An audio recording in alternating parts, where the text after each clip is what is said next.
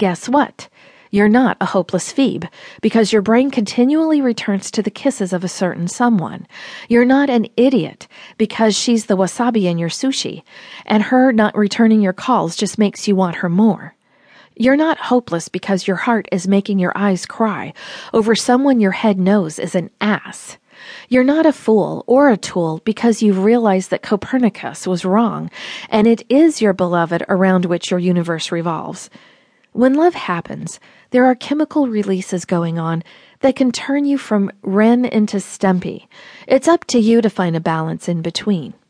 Romantic love is an addictive drug, Dr. Fisher writes, comparing it to cocaine, but it's one we need for the survival, health, and happiness of the species.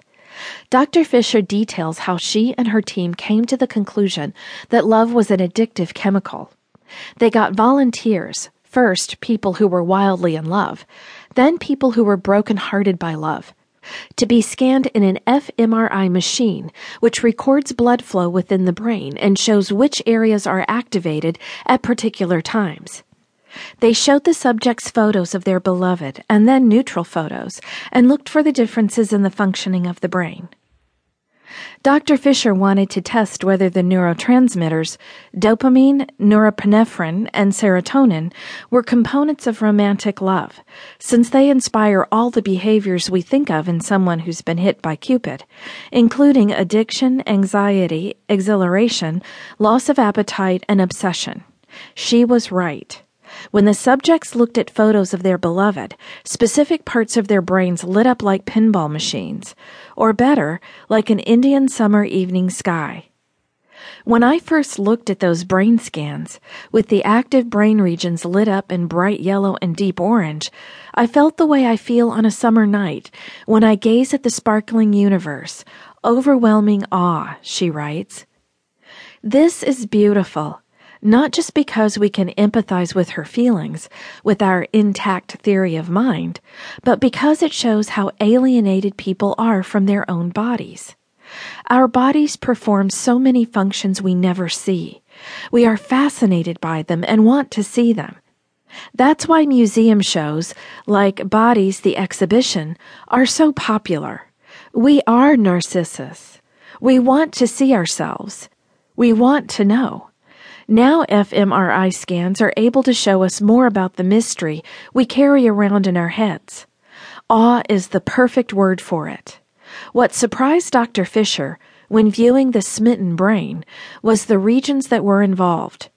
The first was the caudate nucleus in the limbic system. The second was the ventral tegmental area, or VTA, a tiny little bead right in the middle of the brain that is the great repository of the neurotransmitter dopamine, which is concerned with motivation toward reward and mania.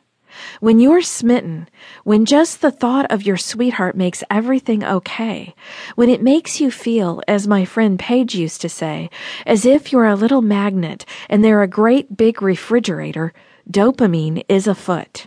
It's the breakout star of the neurotransmitter set. If love continues and matures, the obsessive thinking does stop, and we move into the calmer romantic and attachment phases. Thanks to the hormones vasopressin and oxytocin, which promote bonding, emotional security, and attachment in mammals. Dr. Schran says it's hugely important, this oxytocin, because it binds people together and we need that sense of attachment. I think you can argue that above all, a human being wants to feel valued by someone else, he says.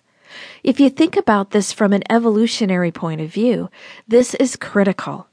Because we weren't so strong or fast, but what we are really good at was hanging out together and being able to protect each other and to develop social networks whereby we could use the combined resources of our brains to forage, get food, find shelter and to use tools as well as have sex and have more babies with fully myelinated brainstems ready to go. If you were not valuable, you ran the risk of being excluded from this social network and being incredibly vulnerable and probably being lunch for some other animals. This bonding agent is even being looked at by neuroeconomists in regard to questions of cooperation.